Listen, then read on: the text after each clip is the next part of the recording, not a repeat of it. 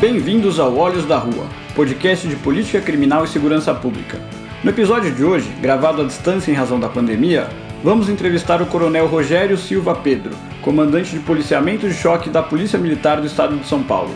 Vamos conversar sobre a finalidade dos batalhões de choque, a relação da Polícia Militar com a comunidade e as medidas que foram e estão sendo adotadas para que o policiamento ostensivo seja mais eficiente sem descuidar dos direitos de todos os cidadãos.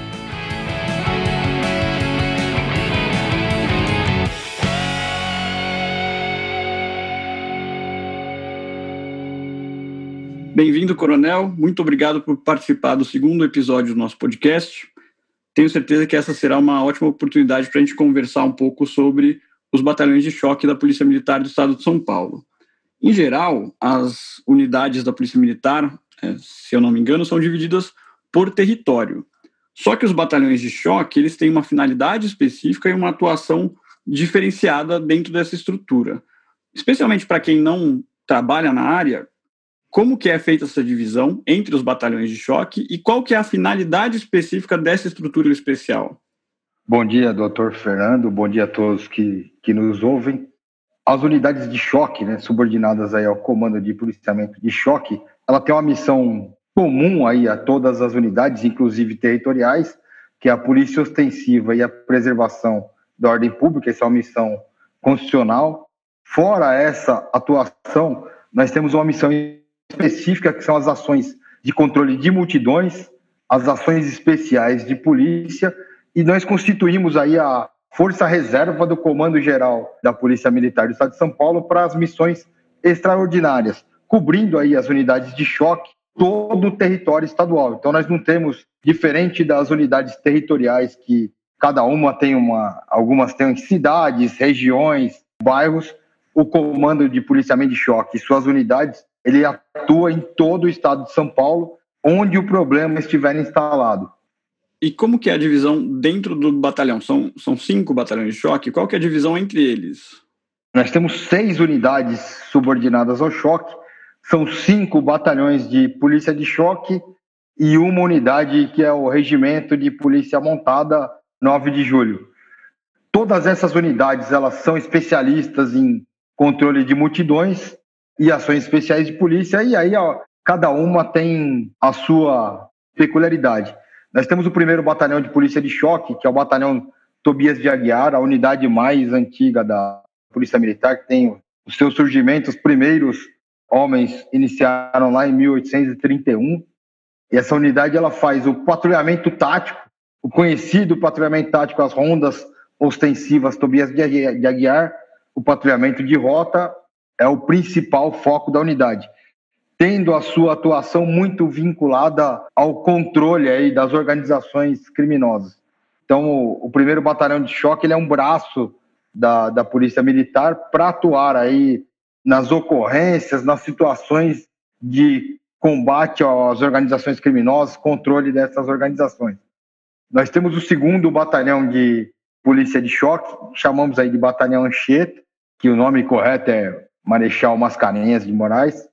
Ele faz aí, além das ações de controle de multidões, é o batalhão que é especializado em eventos, então o policiamento em eventos artísticos, culturais, desportivos, é o batalhão de policiamento que atua mais aí linkado a esse tipo de, de situação. Ele também faz o patrulhamento tático e o patrulhamento tático com apoio de motocicletas, a famosa ROCAN. Então, a Rocan surge aqui no, no segundo batalhão de polícia de choque e ela acaba depois é, sedimentando essa, essa cultura, verificando procedimentos e depois levado para toda a polícia militar. E também o segundo batalhão de polícia de choque ele faz as escoltas especiais com motocicletas, seja de delegações, de autoridades, presidentes de outros países. Então cabe ao segundo de choque esse tipo de escolta. Nós temos o terceiro batalhão de, de polícia de choque, que é o batalhão que é o gestor de conhecimento do controle de multidão, das ações de controle de distúrbios civis da Polícia Militar. Ele atua muito nessa, nessa seara, atua também com o choque ligeiro, que nós chamamos, que é a atuação de choque com viaturas é, leves, e também faz o patrulhamento tático. Nós temos o quarto batalhão de polícia de choque, responsável pelas operações especiais de polícia e ele congrega aí as companhias de comandos de operações especiais. Nós temos três companhias de comandos e operações especiais no 4 Batalhão de Polícia de Choque e também três companhias do Grupo de Ações Táticas Especiais. Eles são responsáveis aí pelas operações especiais e ações táticas de ocorrências críticas, que são aquelas envolvendo reféns, pessoa com propósito suicida, busca e varredura de bombas, explosivos, resgate e recuperação em áreas de matas fechadas e ambientes restritos. E a unidade também ela faz a gestão, ela ensina os demais policiais que atuam aí no serviço operacional a conduta de patrulha em locais de alto risco. Então tem aquelas áreas onde há um risco maior de confronto, onde há uma, um perigo é, iminente ao policial de ser alvejado, aquelas ocorrências mais complicadas envolvendo diversos atiradores, armamento mais qualificado, uh, grupo grande, crime, organização criminosa. Então, o quarto batalhão de polícia de choque, por meio dos comandos de operações especiais, ele faz o treinamento desses policiais. Nós temos o quinto batalhão de polícia de choque, que é o batalhão de operações com cães, daí o policiamento diário, o policiamento ostensivo, com o apoio desses cães ele faz a busca, resgate, salvamento de pessoas, mas hoje o grande escopo da unidade tem sido a detecção de drogas ilícitas e de explosivos. A unidade tem atuado muito forte, já com chegando a 7 toneladas de drogas apreendidas em operações por uma unidade pequena é, da Polícia Militar. E eles também fazem, o 5 Batalhão de Polícia de Choque tem um corpo é, veterinário que ele presta o apoio técnico e veterinário aos 18 canis é, setoriais, aí, os canis que são espalhados por todo o estado de São Paulo, nas unidades de ações especiais de polícia então, nos, e também nos batalhões territoriais. Então, o canil ele faz essa, esse link.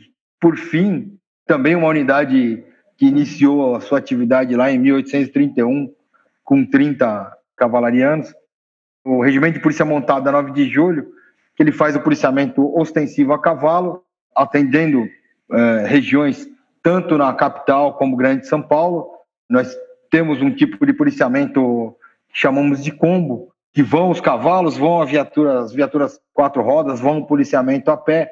Ele faz um policiamento bem voltado aí à, à proximidade com a comunidade. Então ele faz a prevenção e também um contato mais aproximado com a comunidade nesse tipo de policiamento. E o nosso regimento de polícia montada também conta com um corpo técnico na área de veterinária, prestando também essa, essa assistência às demais unidades da Polícia Militar no interior de São Paulo e Grande São Paulo. Legal, obrigado. Muito dessa estrutura trabalha diretamente com a atuação uh, relacionada a multidões. Então, entrando num tema bem atual, com essa pandemia do, do coronavírus, quais impactos vocês sentiram nessa atuação e vocês estão traçando novas estratégias de, atuação considerando esse cenário atual? Bom, é uma, uma situação que nós acabamos avaliando.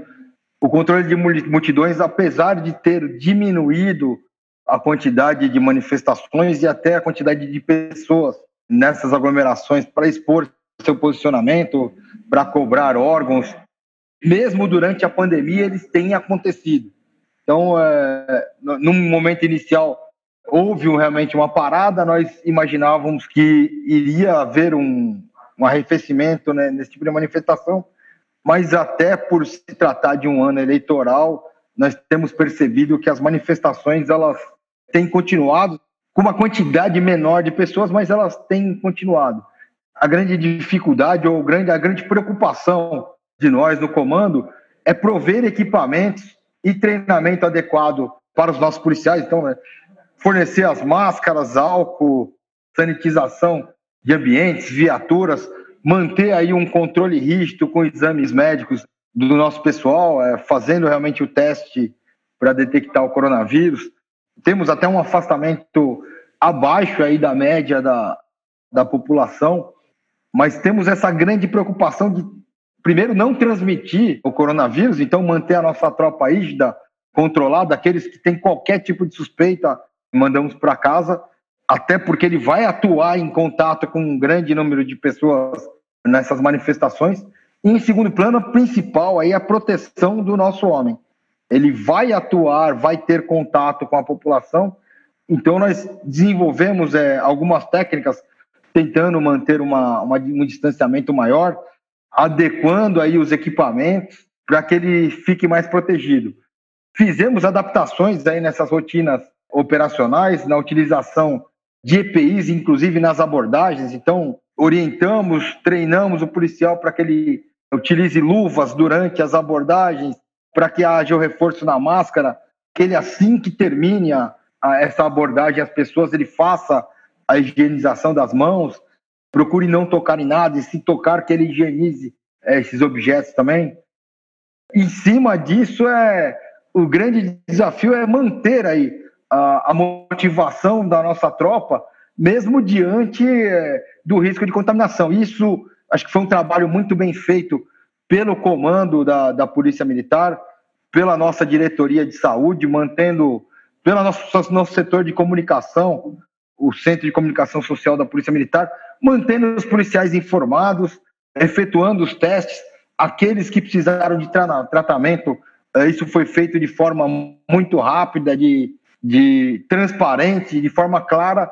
Então nós conseguimos manter aí a motivação da tropa, mesmo caminhando em direção ao risco, enquanto a, a maioria das pessoas se recolhia na, nas suas residências, mais do que nunca a, a, o efetivo, os policiais militares precisaram ir às ruas de peito aberto, é claro que com máscara, com a sua proteção individual, mas foram ao encontro aí do vírus sem ainda conhecer muito. Hoje caminhamos pouco a pouco para conhecer melhor a, o risco de contaminação, a forma de contaminação, é, buscamos treinamento, é, tratamento para isso, mas o policial está desde do, do, de março, lá, desde o início da, da pandemia, trabalhando e, graças a Deus, permaneceram é, motivados.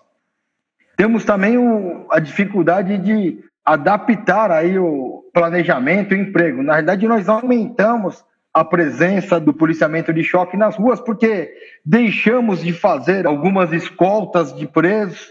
Isso nos deu uma possibilidade de estar mais, mais à rua, mais próximo.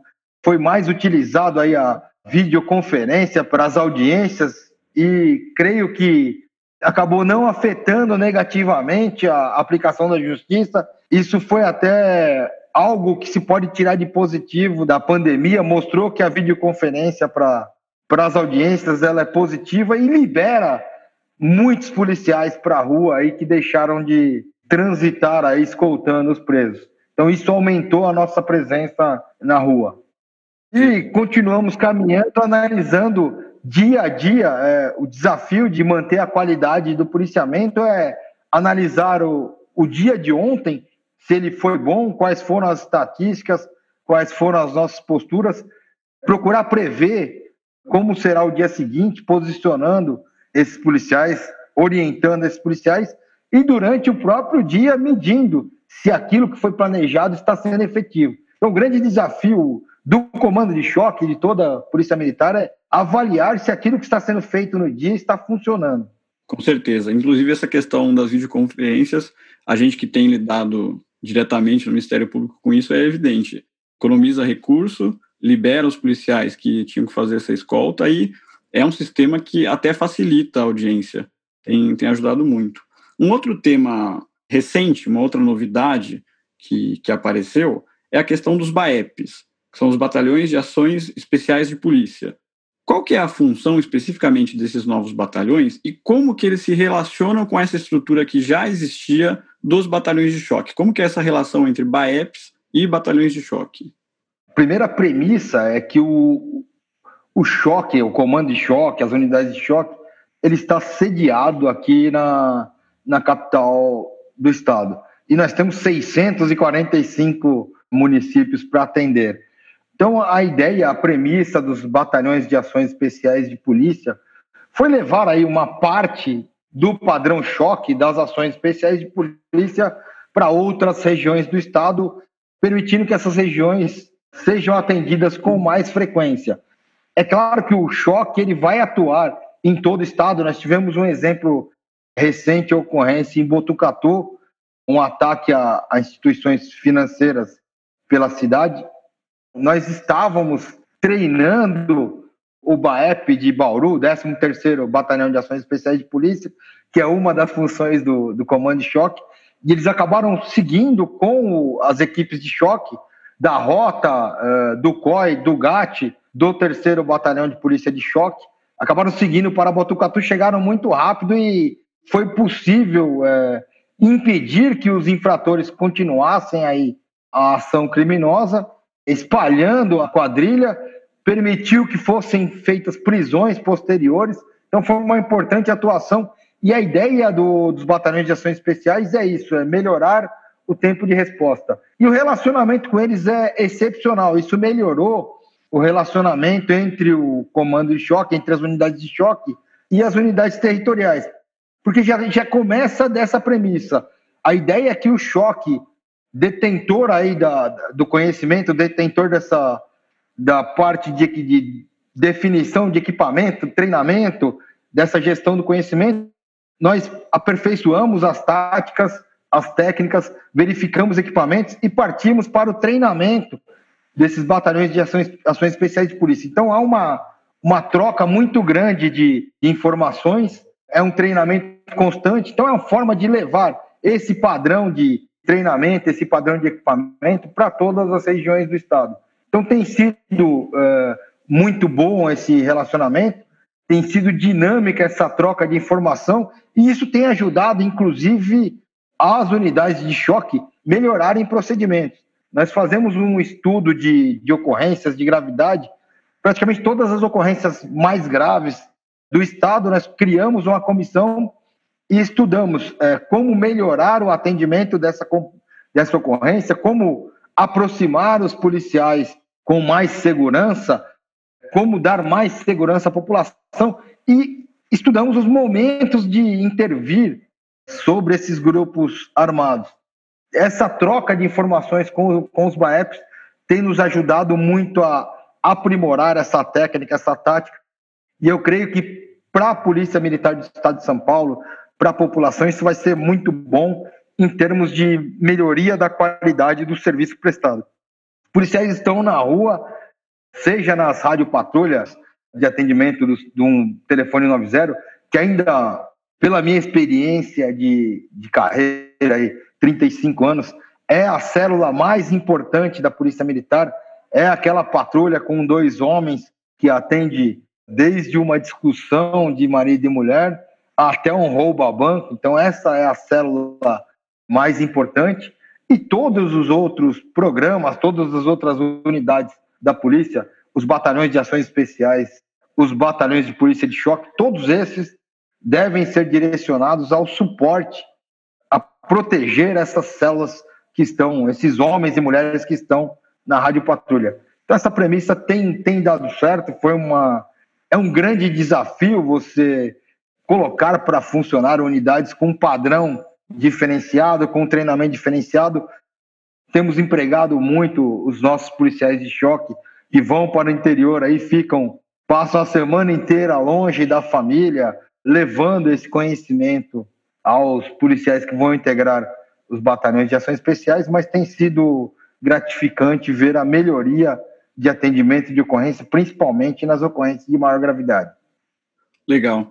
Coronel, um dos temas mais relevantes para o nosso podcast é a relação entre os órgãos de segurança pública, então o Ministério Público, as polícias e a comunidade, né? Em geral, a própria atuação da, de um batalhão comum já, em algumas situações, traz uma tensão, em alguns momentos específicos, traz uma tensão entre o policial e alguns setores, pelo menos, da comunidade. Eu acredito que, em relação ao choque, muitas vezes isso seja, essa tensão seja ainda maior. Então, a minha pergunta é, existe alguma possibilidade de um modelo comunitário de atuação dos batalhões de choque? Como que, que se treina um policial para que essas tensões com partes da comunidade, pelo menos, ou uh, para que a relação entre o choque e a comunidade seja a melhor possível? Como que é essa relação entre o choque e a comunidade? Bom, a primeira premissa é toda vez que eu tento impor controle a qualquer ser humano, isso gera uma tensão. Nós temos visto aí países tradicionais na, no policiamento comunitário, já enfrentando dificuldades pela falta de aceitação do controle. Muita gente deixando aquela importância da vida do geral para se preocupar com o pessoal, impedindo algum controle da polícia, isso tem gerado muito problema já, muitos problemas já em outros países. Isso não é diferente uh, no Brasil, uh, no estado de São Paulo, na Polícia Militar de São Paulo. Nós temos a, a polícia comunitária, ela deixou de ser uh, um simples programa na Polícia Militar. Antes, em 97, começamos lá a retornar ao policiamento comunitário e começamos tentando criar um dos programas de policiamento. Isso foi maturando, foi evoluindo, Hoje não há mais um programa de policiamento comunitário, mas sim a filosofia de, de polícia comunitária, ela entrando aí como uma das bases da instituição, um, dos pilares. Ela entra junto com, com a gestão pela qualidade e com os direitos humanos como premissa básica de atuação da, da Polícia Militar desde a formação. Então, é, nós procuramos, desde a entrada do, nosso soldado ele entra na escola de superior de soldados ou ele entra na, na escola de formação de oficiais já tendo aulas de polícia comunitária, já partindo aí para a parte de mediação, aprendendo a parte social. Então nós já incutimos essa filosofia já no homem desde a escola. E a atuação de choque ela não é muito diferente. Eu tenho uma equipe, por exemplo, de patrulhamento de rota, ela tem uma das premissas mais antigas até que o retorno do, do policiamento comunitário, que é o contato com as pessoas de bem. Então nós temos diversas campanhas para auxiliar as pessoas. Nós temos a, a parada da viatura sempre que uma pessoa está tirando o veículo de sua garagem, já é uma é um procedimento padrão nas, nas equipes de rota, parar a viatura, esperar essa pessoa retirar o, o, seu carro da garagem, principalmente naquele horário em que existe um maior risco. Falar um bom dia, uma boa, uma boa noite, isso faz parte da, da premissa de, de policiamento comunitário. E nós temos um campo muito extenso aí do policiamento comunitário que a maior parte das pessoas acabam se esquecendo.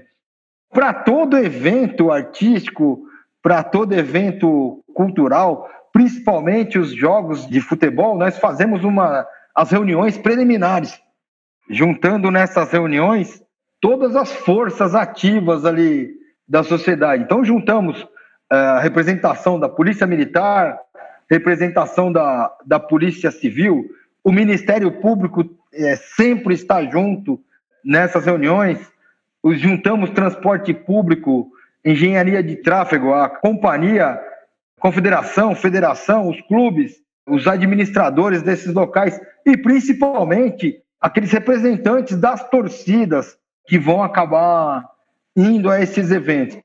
Então, é, essa talvez seja, dentro das atividades de choque hoje, a mais complexa atividade de polícia comunitária.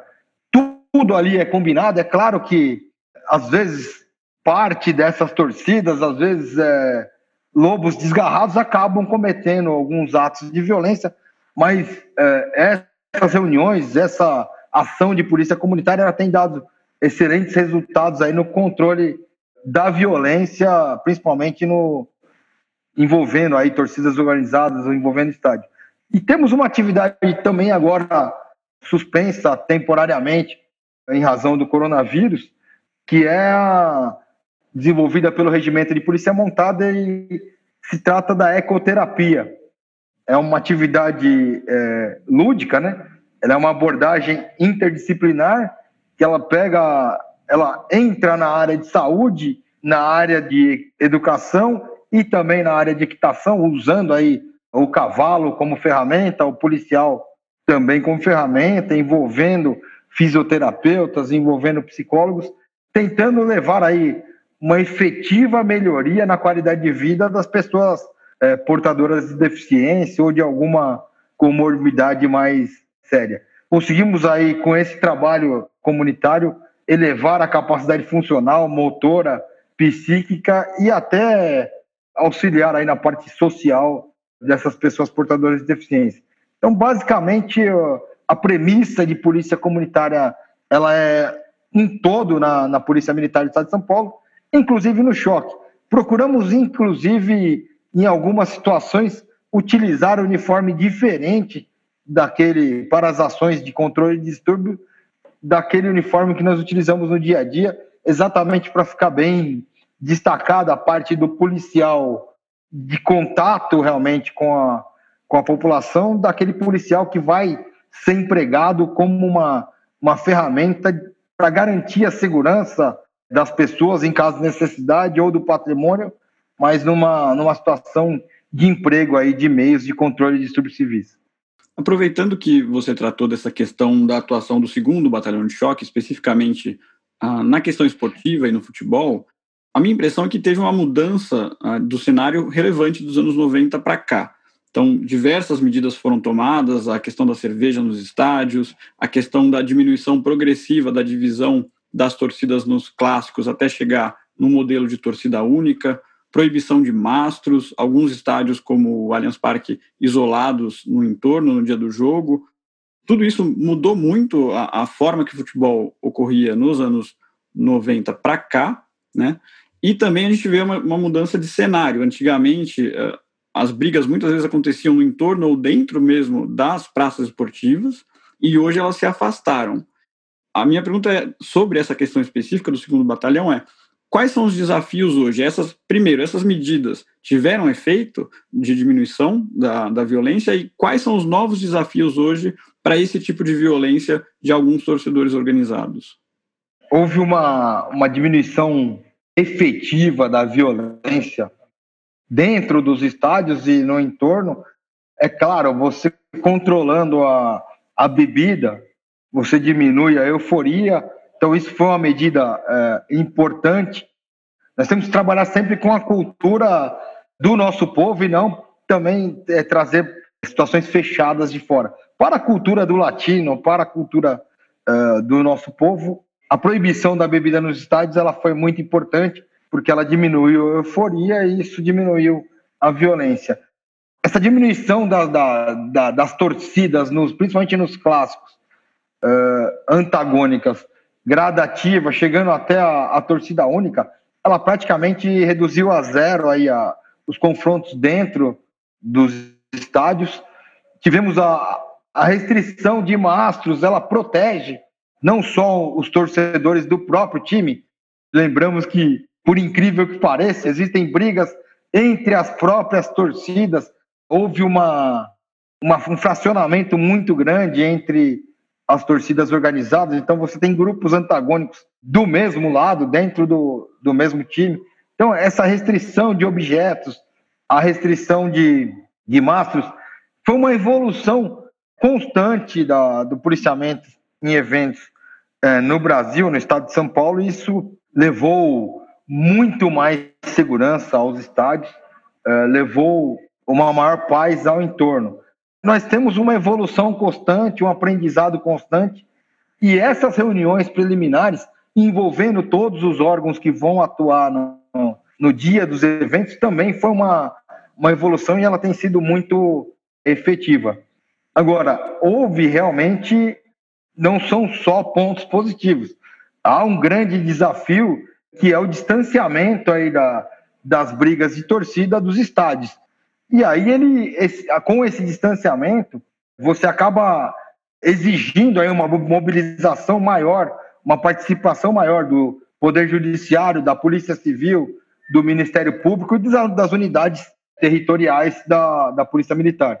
Então você faz um trabalho de inteligência tentando identificar qualquer movimento nas redes sociais, movimento entre as próprias torcidas. Nós temos amigos na, nas torcidas organizadas, aquelas pessoas mais conscientes já que começam a criar a criar juízo, vão pegando uma idade maior e eles não querem ver a parte mais jovem da sua torcida envolvida em violência.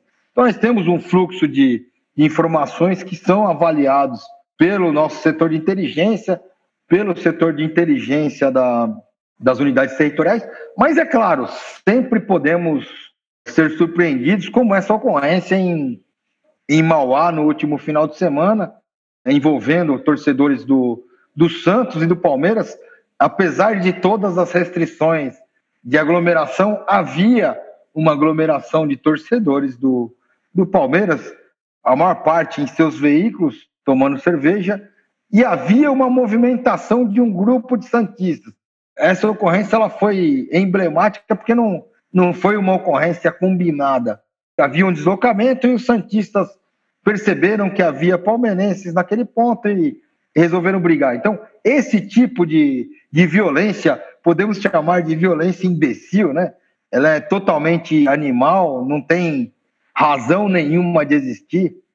O gostoso aí da competição é você poder mostrar para o outro que você foi mais forte, você foi mais técnico, você foi mais competente, poder conversar com o outro e, e até tirar aquele, aquela gozação sadia, né? Pô, se você eliminar o seu concorrente, você não vai ter com quem discutir depois. Mas é, existem ainda essa, essas situações não previstas, imediatas ali, que requerem uma atuação muito rápida. Detectamos qualquer possibilidade de, de confronto.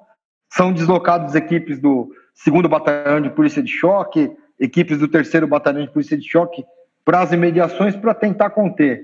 Mas o principal apelo que a gente faz é que as torcidas realmente criem juízo, sejam racionais, sejam inteligentes. Essa violência realmente não leva a nada e graças a Deus tem diminuído. Com certeza.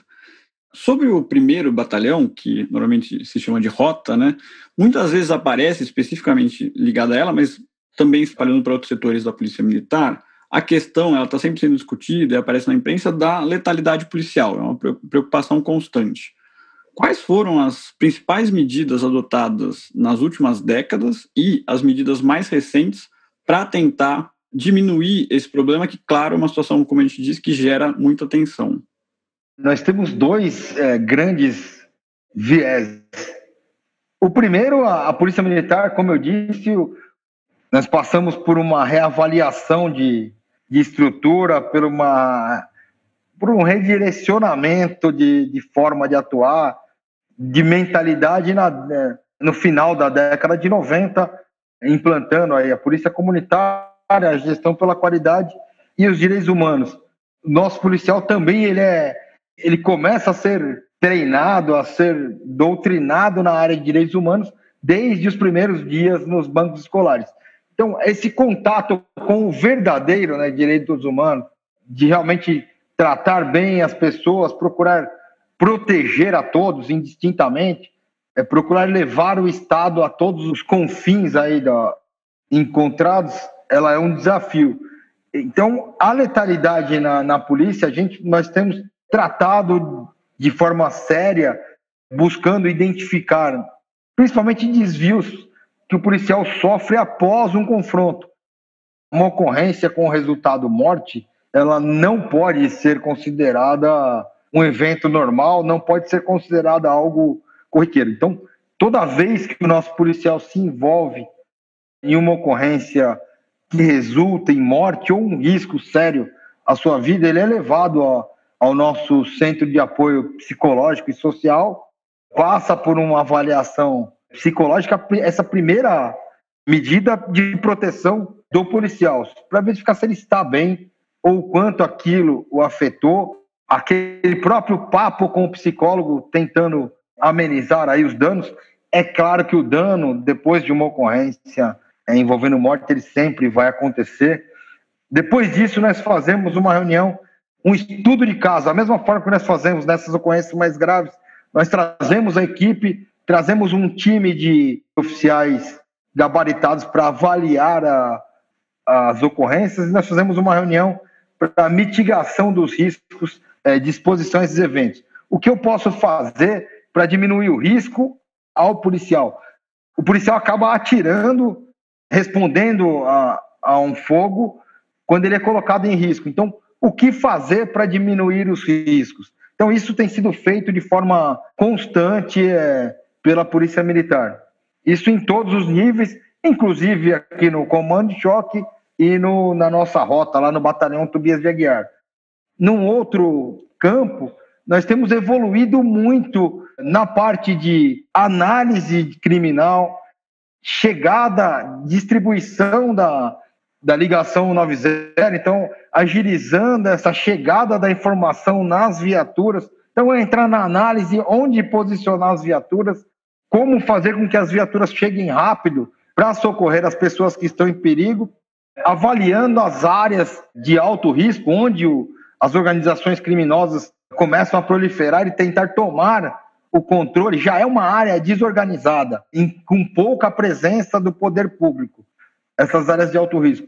Então, muitas vezes, o único representante do poder público que circula nessas áreas é a Polícia Militar, é a nossa rota, são os BAEPs, e isso tem gerado, acaba gerando é, conflitos e confrontos. Então, essa evolução na análise no posicionamento, na chegada mais rápida das viaturas, tende a aumentar os confrontos. Então, é uma briga constante entre evoluir técnicas, diminuir os riscos aos policiais para que ele tenha que atirar menos, para que ele tenha que responder menos, mas também tendo que chegar rápido aos locais, tendo que ocupar todos os locais identificados como alto risco. Então, nós temos uma melhoria na forma de se trabalhar, na técnica de controle e um aumento na eficiência da polícia. Então, os confrontos, a quantidade de confrontos, eles têm aumentado. Se você compara a quantidade de confrontos com o resultado letal, isso tem até caído. Mas é um grande desafio procurar manter os números sob controle, manter abaixo, sem o mais importante, sem abandonar a população de bem que existe e reside que precisa do Estado nesses locais de alto risco. Então, é, é sempre uma dificuldade grande, uma preocupação grande do comando da instituição, do comando de choque. Treinamos muito, conversamos muito com os policiais, procuramos dar suporte para que eles possam atuar com segurança. E voltando lá né, na, na ocorrência mais recente que tivemos, que foi em Botucatu, essa ocorrência ela acabou sendo emblemática, nós tivemos diversos tiroteios envolvendo é, equipes da Polícia Militar, equipes do Choque, equipes do BAEP, equipes de rádio patrulha de Botucatu, foram verdadeiros heróis, né? Policial foram juntando dois, três, quatro equipes e partindo para cima dos infratores. Então, houve muitos tiroteios e, no geral, é, nós não tivemos nesse confronto uma, uma quantidade de, de mortes, de infratores mortos, e graças a Deus é, tivemos dois policiais feridos, mas também é, nenhum policial morto. Mas era uma, uma ocorrência, por exemplo, que havia um potencial de risco enorme para você ter três, quatro, cinco. Você tinha 30 infratores, 40 infratores é, atirando contra os policiais. A chance de você ter uma quantidade grande de, de mortes, ela era enorme. Houve o treinamento, houve a, forma de atuação, mas houve também aquele fator que não depende do policial. Ele foi agredido com armas de fogo, fuzis, os policiais responderam, havia até sangue em alguns pontos, mas não localizamos uma quantidade é, de infratores mortos. Se não me engano, houve a morte de um infrator nessa ocorrência constatada, mas é, é o tipo de ocorrência que não dá para eu falar se tivesse ocorrido uh, oito uh, mortes seria uma consequência do nível que foi a ocorrência. Então, nós sempre temos que tratar a letalidade de duas formas. A primeira, essa polícia nós fazemos de forma incisiva, de forma insistente, é controlar como foi a participação do policial no evento letal. A primeira coisa que nós vamos averiguar é ele atuou dentro da legalidade? Se ele não atuou dentro da legalidade, ele vai responder junto à Justiça Militar, junto à Justiça Comum, ele vai responder e vai ser penalizado. Aqui ninguém, na Polícia Militar, ninguém passa a mão na, na cabeça de quem erra. No segundo ponto, aí, aí entra muito forte a, a nossa parte. Como foi o procedimento? Eu poderia dar mais um passo para a direita, poderia ficar um pouco à esquerda, seria melhor. Então, nós estudamos muito essas ocorrências para verificar o que pode ser melhorado, o que eu posso melhorar a nível futuro, é, melhorar em termos de técnica, como eu posso aumentar a segurança e, e, e sim diminuir a chance de confronto. É um desafio diário, é, cada dia é, tentamos melhorar, cada dia tentamos é, aprender algo novo e cada ocorrência ela gera um estudo novo. Então, é um grande desafio, não só para a rota, para o batalhão Tobias de Aguiar, é um desafio para o comando de choque, é um desafio para o comando da Polícia Militar, é um desafio para toda a sociedade. Nós precisamos diminuir a quantidade de infratores que disparam contra as equipes, nós precisamos diminuir a quantidade de crianças, adolescentes que partem para o crime, melhorando ali as condições sociais, as condições aí nesses aglomerados subnormais. Infelizmente, nesses 35 anos de carreira, por diversas vezes, inclusive já no posto de coronel, eu caminhei junto a crianças nesses aglomerados subnormais, descalço, crianças sem ter um chinelo, pisando em esgoto a céu aberto, e que tem o exemplo de um infrator que usa uma corrente de ouro, usa um tênis de 6 mil reais, foi preso pelos órgãos policiais e retornou aquele local rapidamente, sem ter cumprido um bom tempo de pena, continuando a interferir nessa criança que está ali em crescimento. Se eu tiro um infrator desse por seis, sete anos da convivência dessa criança, ele não vai achar que foi um bom negócio. Mas é um grande desafio para a polícia e para toda a sociedade. Ainda em relação a, a esse assunto, o, foi divulgado na imprensa que o governador recentemente criou um programa de. divulgou pelo menos a criação de um programa de câmeras corporais nos policiais militares. Isso já começou a, a funcionar no batalhão de choque ou ainda não?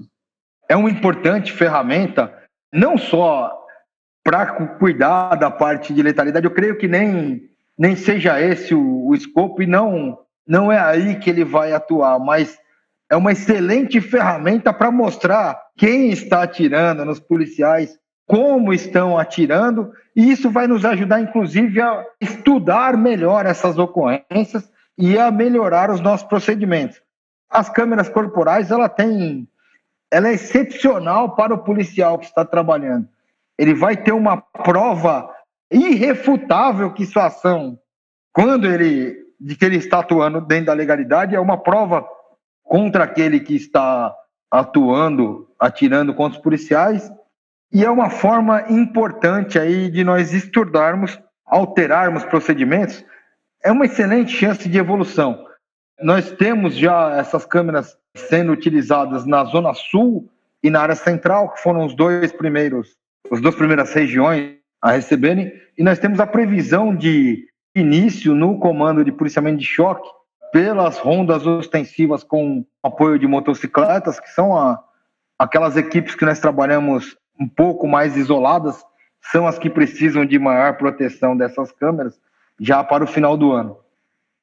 E ainda também é uma medida que qualifica, no momento do processo, a própria prova, né? Ajuda o policial, quando ele vai dar a versão de testemunha dele, ajuda a confirmar aquela versão dele quando houver alguma contradição, surgir uma testemunha em sentido contrário.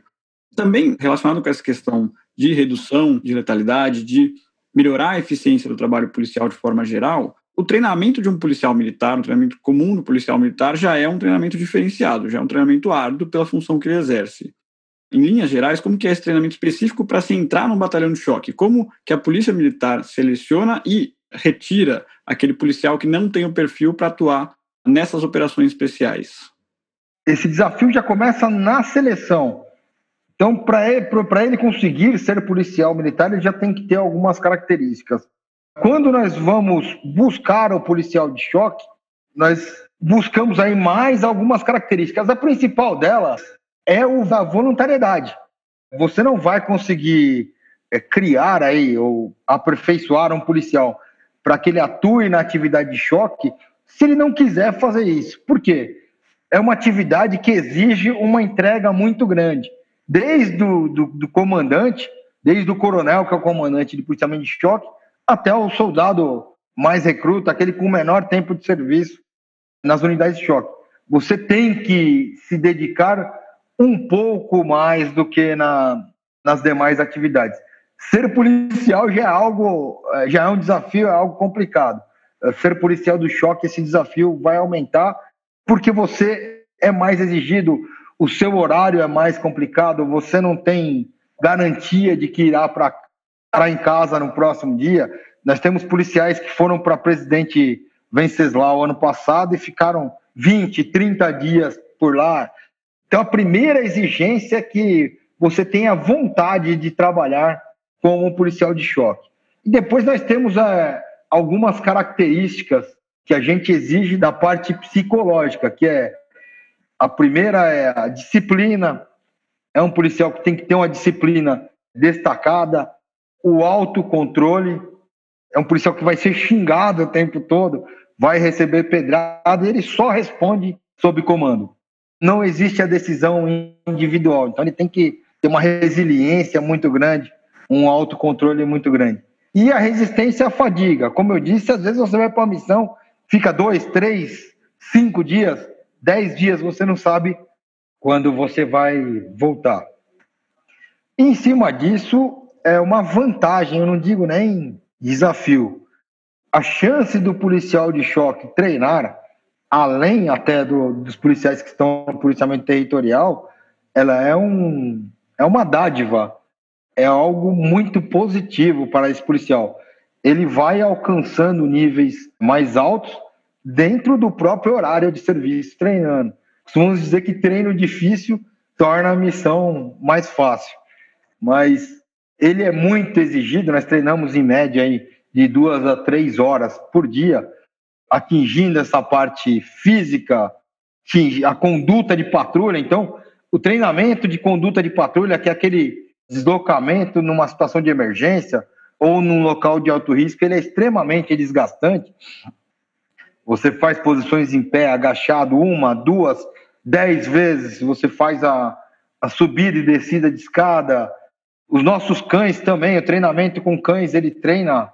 O policial tem que treinar esse cão por cinco, seis horas por dia, até por meses, às vezes até chegam a 18 meses um treinamento de um cão para ele poder atuar aí na detecção de explosivo ou de drogas ilícitas.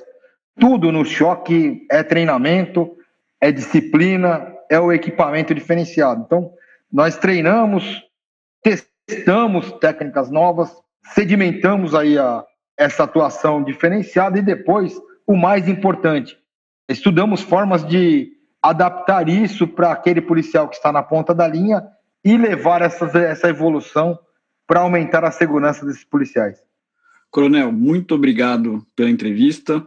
Parabéns pelo trabalho árduo que vocês têm desenvolvido para cada vez melhorar a atuação desses batalhões de choque para o serviço da sociedade e foi uma ótima oportunidade para a gente conhecer um pouquinho melhor essa estrutura e como que ela atua no dia a dia. Muito obrigado, viu?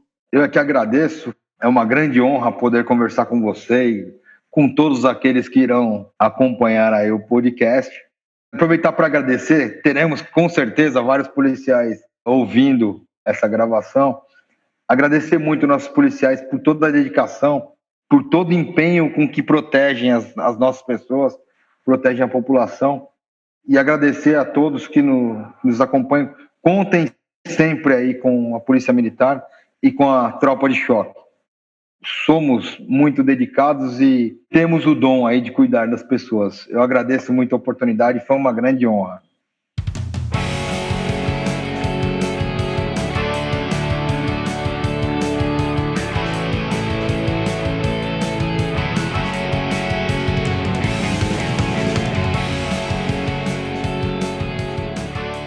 Este foi mais um episódio do Olhos da Rua. Nosso e-mail de contato é olhosdarruapodcast.gmail.com e você também pode acompanhar as nossas novidades no Facebook, no Twitter e no Instagram, olhosdarrua.podcast. Obrigado por nos ouvir e até o próximo episódio.